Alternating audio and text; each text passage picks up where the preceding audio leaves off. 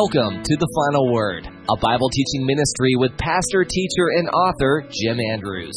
The Final Word is grounded on the invincible conviction that what the Bible teaches, God teaches, and that is the last word. On this program, truth still matters.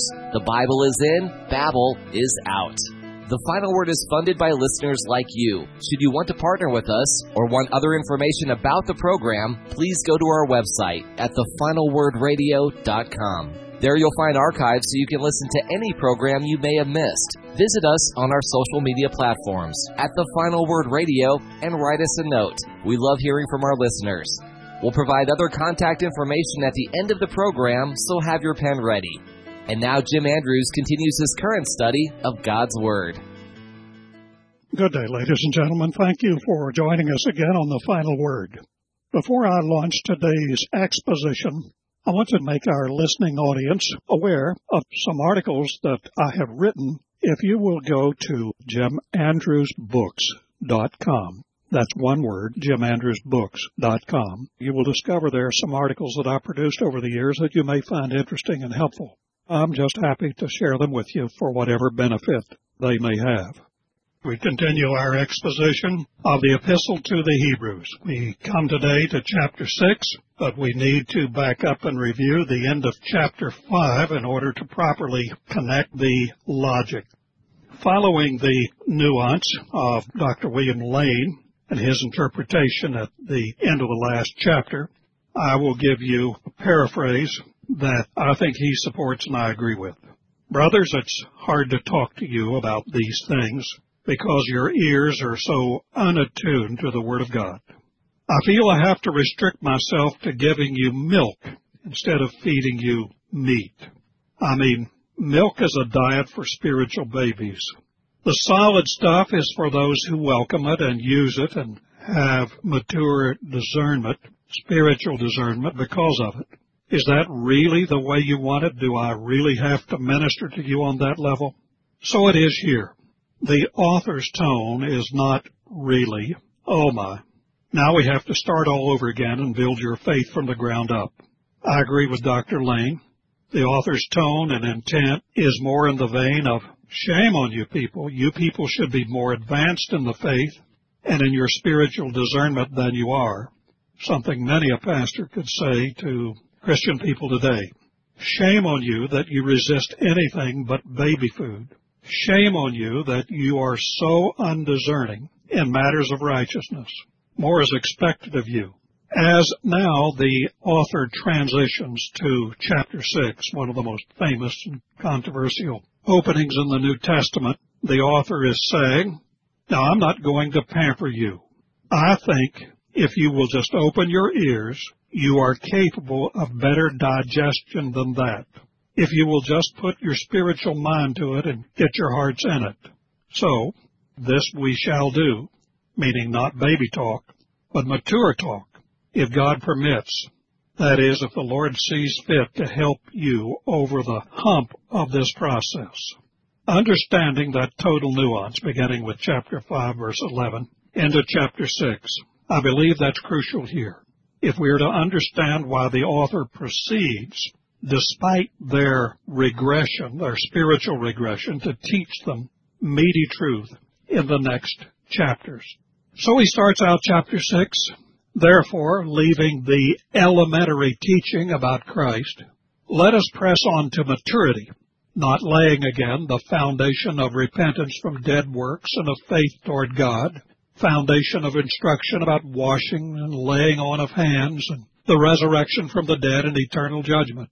And this we shall do if God permits.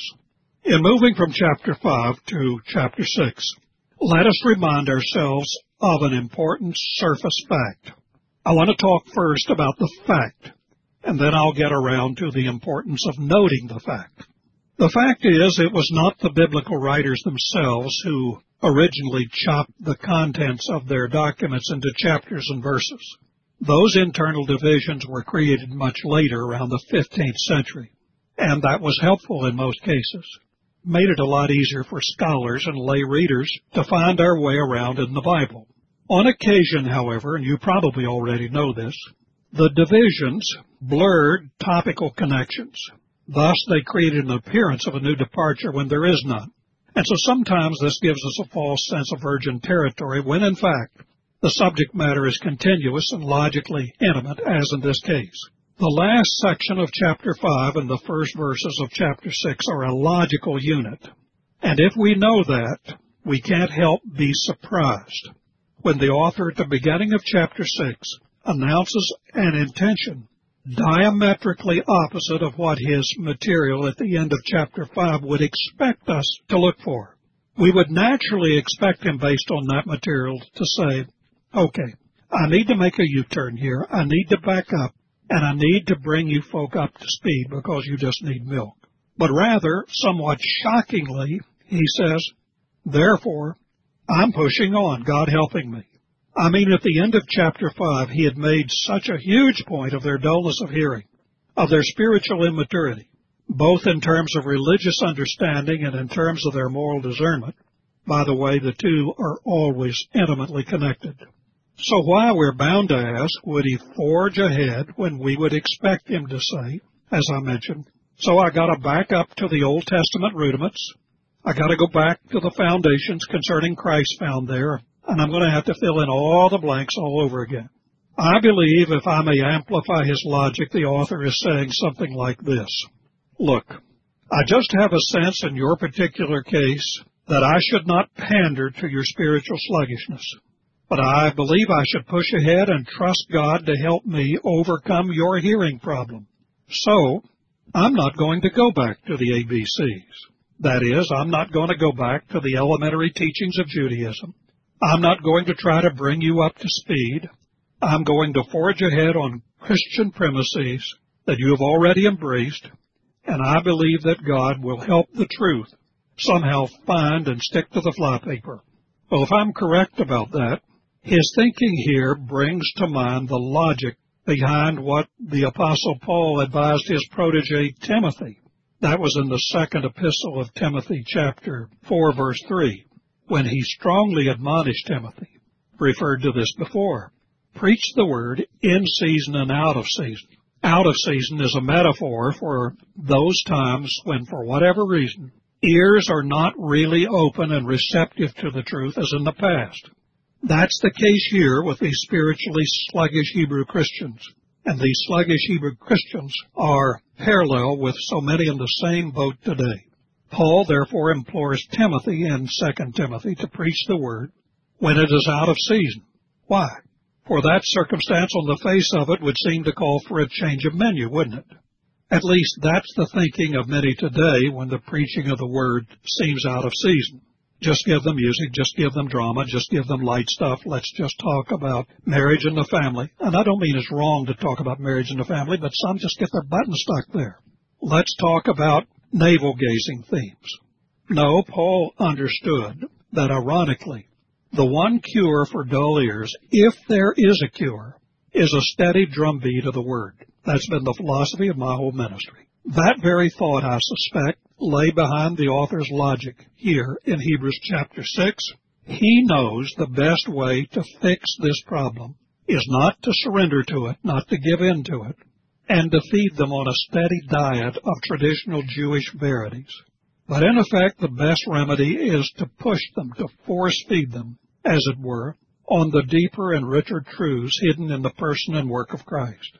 The Word will have that effect, though he does not mention this of revitalizing them spiritually, or it will repel them and make them show their true colors. Either way, it will serve its true purpose, and God's word will not return to him void. In passing, our minds naturally go back to 1 Corinthians 3. There, on the face of it, the Apostle Paul seemed to take a different approach to the immaturity of many in the Corinthian church. By his own admission, Paul said he had to lighten the menu and feed them with milk, not meat, for they were not yet grown up enough in Christ to digest it. So the question naturally is raised, was Paul wrong in his approach to the Corinthians? Was bound to ask? No, not at all. The two situations, though similar on the surface, are different in this respect. In the case of the Corinthians, they were simply too immature to digest meatier truths of divine revelation. Their hang up, the Corinthians I mean, wasn't so much that they had become dull of hearing, as in this case. Their problem was they were deficient in their capacity. So it is a matter of different strokes for different folks. Let me illustrate. I remember in high school, I hated math, despised it, boring to the max. Now the problem was not that I could not comprehend it. I was never slow. But at that point in my life, mathematics seemed so utterly alien to any future plans for my life. It seemed so irrelevant to any work I ever planned to do that frankly it was a monumental challenge to bring my mind to the work and focus on the subject at hand. Math had no more interest to me in those days than cross-stitching or basket weaving. Had I seen at the time that it was germane to anything important to me, well, I could have summoned the concentration to excel. So you see, it wasn't, in my case, a matter of capacity. It was a matter of seeming irrelevancy. Simplifying math in my case would not have helped. My problem was not one of capacity, I repeat, but it just didn't seem germane to the life I expected to lead. On the other hand, for the average elementary student, though natively bright, high school math is water a little too deep. So they are introduced to simpler math appropriate to their stage of intellectual development. In their case, it is a matter of capacity, and appropriately teachers start them out on the milk of math, not the meat. There, I believe, is the difference between Paul's approach to the Corinthians, people who did not have the capacity, people not mature enough yet to digest the meat, and the approach of our writer to these Hebrew Christians who had the capacity, but they had just regressed and become sluggish, too sluggish to even try to digest meat. A milk diet would only enable them to continue a bad habit. So, in expectation of God's help, this author says, this may not be easy, but newsflash, I'm serving meat, for therein lays the best cure for your condition. The specific teaching, meaty teaching that he has in mind, the one most relevant to the fault line in their faith is, as indicated in Hebrews 5.13, was the teaching about the high priestly office of Jesus Christ, not after the order of Aaron, but after the order of Melchizedek. You see, if they could grasp this truth, that Jesus Christ was a high priest after the order of Melchizedek, an eternal priesthood, its theological ramifications, and other truths tangential to it, well, then these Hebrew believers would get what they so desperately needed to see. And what was that? They needed to see, they needed to grasp, to understand the planned obsolescence of the Old Covenant, the outdatedness of its institutions, the outdatedness of its Aaronic priesthood, and its ceremonial rituals. They were right for their time, but that time was no longer right. That is, they would then grasp that all the Old Testament way of worship, to which some of them are tempted to retreat, they would grasp that it had been superseded. And if they could see that, they would then enter into the full assurance of their faith in Jesus Christ. There would be no more halting between two religious paths, that is, between Christ and Christianity and Moses and traditional Judaism. And that's where some of them were. They were vacillating to some degree between those two worlds. They were tempted to draw back to the familiar and far more culturally comfortable and less perilous path of traditional Judaism than taking up their cross and following after Christ, whatever the cost. Some were ambivalent. They had become spiritually and morally careless, and consequently, for some time had not had ears as ready for the truth as they should have, and were in no way ready to be teachers as they should have. But here they were, still needing instruction themselves about matters they should already know. I know a lot of contemporary Christians just like that. F. F. Bruce makes, I think, a very insightful point that we're apt to overlook here in chapter 6. It's this. For a Gentile to reverse field and turn back to paganism was a clear case of apostasy it was a manifest sign of rank unbelief, and it would be a case of temporary false faith. However, Bruce notes, for a pious Jew to back off his alignment with Jesus as the Messiah and retreat back into the revealed religion of the Old Testament. Ah, that would not have struck a Hebrew Christian as the apostasy it really would have been. For unlike a Gentile turned back to pagan idols, the Jew perhaps would simply see himself as withdrawing into the revealed and certified religion of the Old Covenant. What they may not have fully gotten was that what had been superseded in divine revelation now must be allowed to recede. To go back was to go astray and to disobey God and reject His revelation. That's what they needed to see. In any case, our author now says in verse 1, we leave behind, we must leave behind the matter of the beginning of Christ, not laying again the foundation of repentance toward God and so forth. He's not saying that these teachings and the early church practices are not worth talking about. He's saying that these entry level teachings and practices, they're not to be despised, but a believer should not be stranded at this level. Stranded in the sense of not comprehending anything richer or deeper concerning Christ than these rudimentary truths. Truths, by the way, which did not go too far beyond Judaism in its faith. For to be stranded on those truths true as they may be, was to be stunted in growth and not much advanced beyond Judaism in understanding. As Bruce and others have noted, depending on what one meant by those expressions, all pious Jews could endorse in one way or another all of those principles mentioned here. So that I think is what the writer is trying to say. Right now, folks, you are just barely in the doorway of the Christian faith. You are just barely removed from Judaism in your introduction to Christ. Now, look, it is high time to move on to Christian maturity, theologically and morally. It's high time not to keep our buttons stuck on the bare rudiments of the Christian faith and practice which are not too far in advance of Judaism.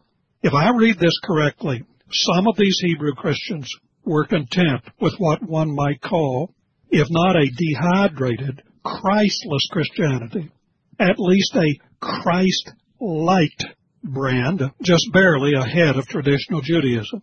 If I read the lines correctly, some of these Hebrew Christians just kind of wanted to park there. They wanted to play both ends against the middle and not move out and on into, get this, radicalized Christianity, boldly embracing Christ. That's where the hits come.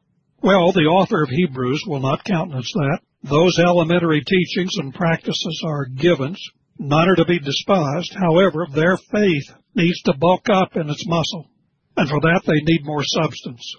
As for their faith in Jesus as the Christ, there can be no retreat from that ground. Let them all understand the implications of rejecting Him.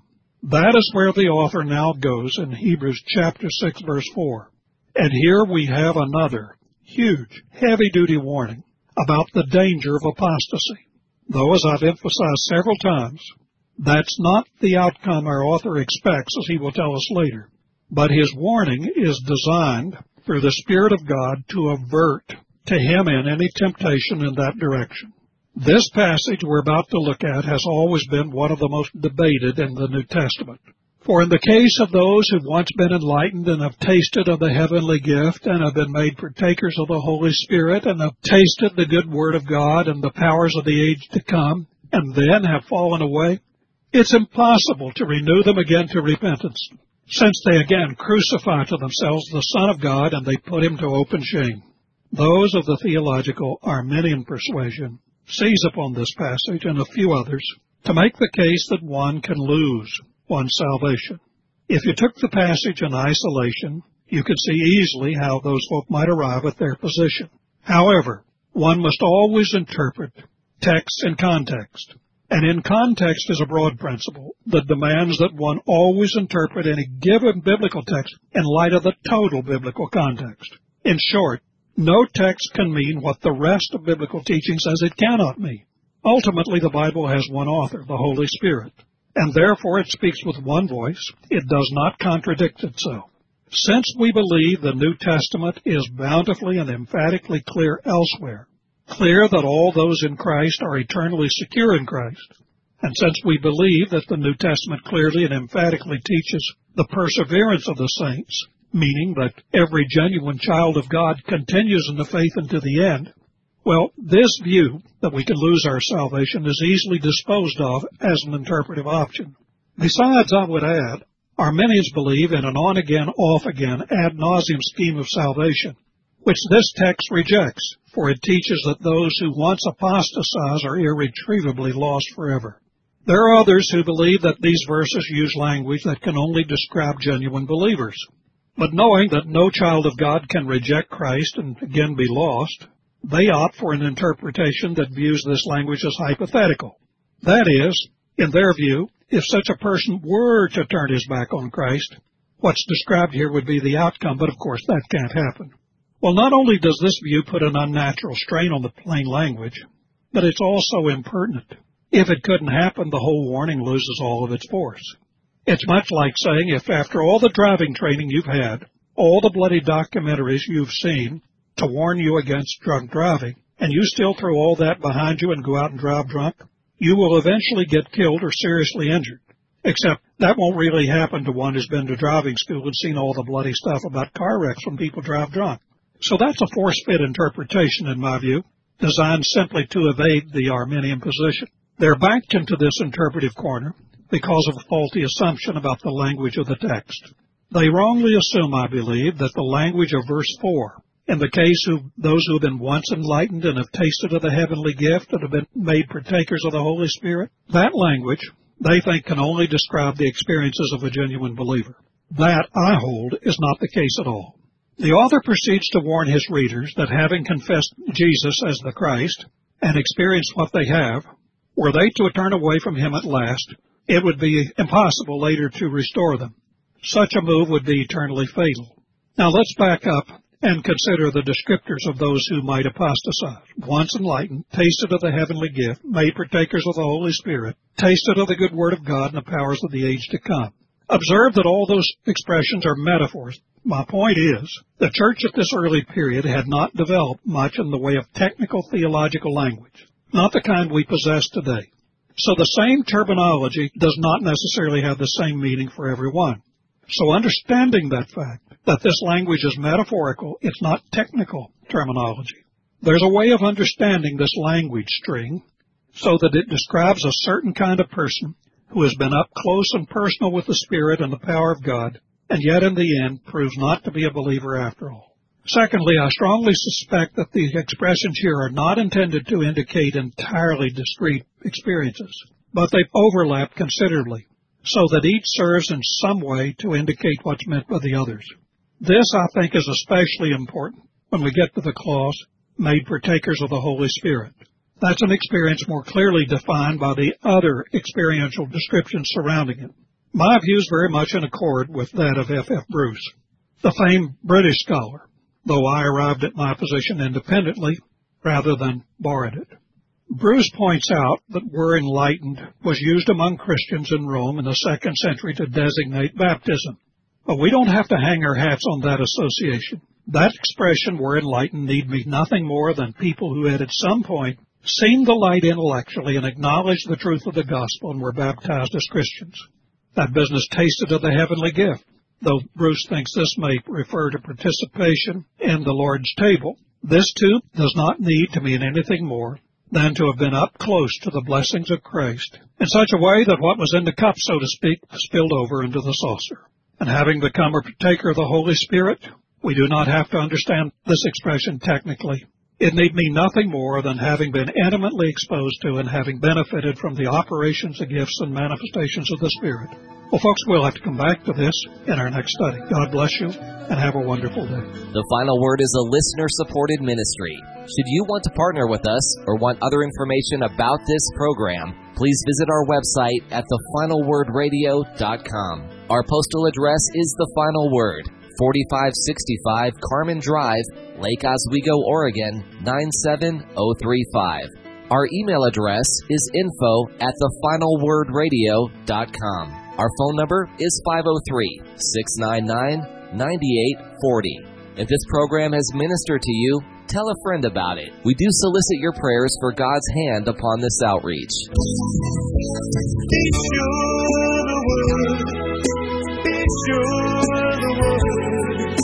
Just be sure the word gets in their hands.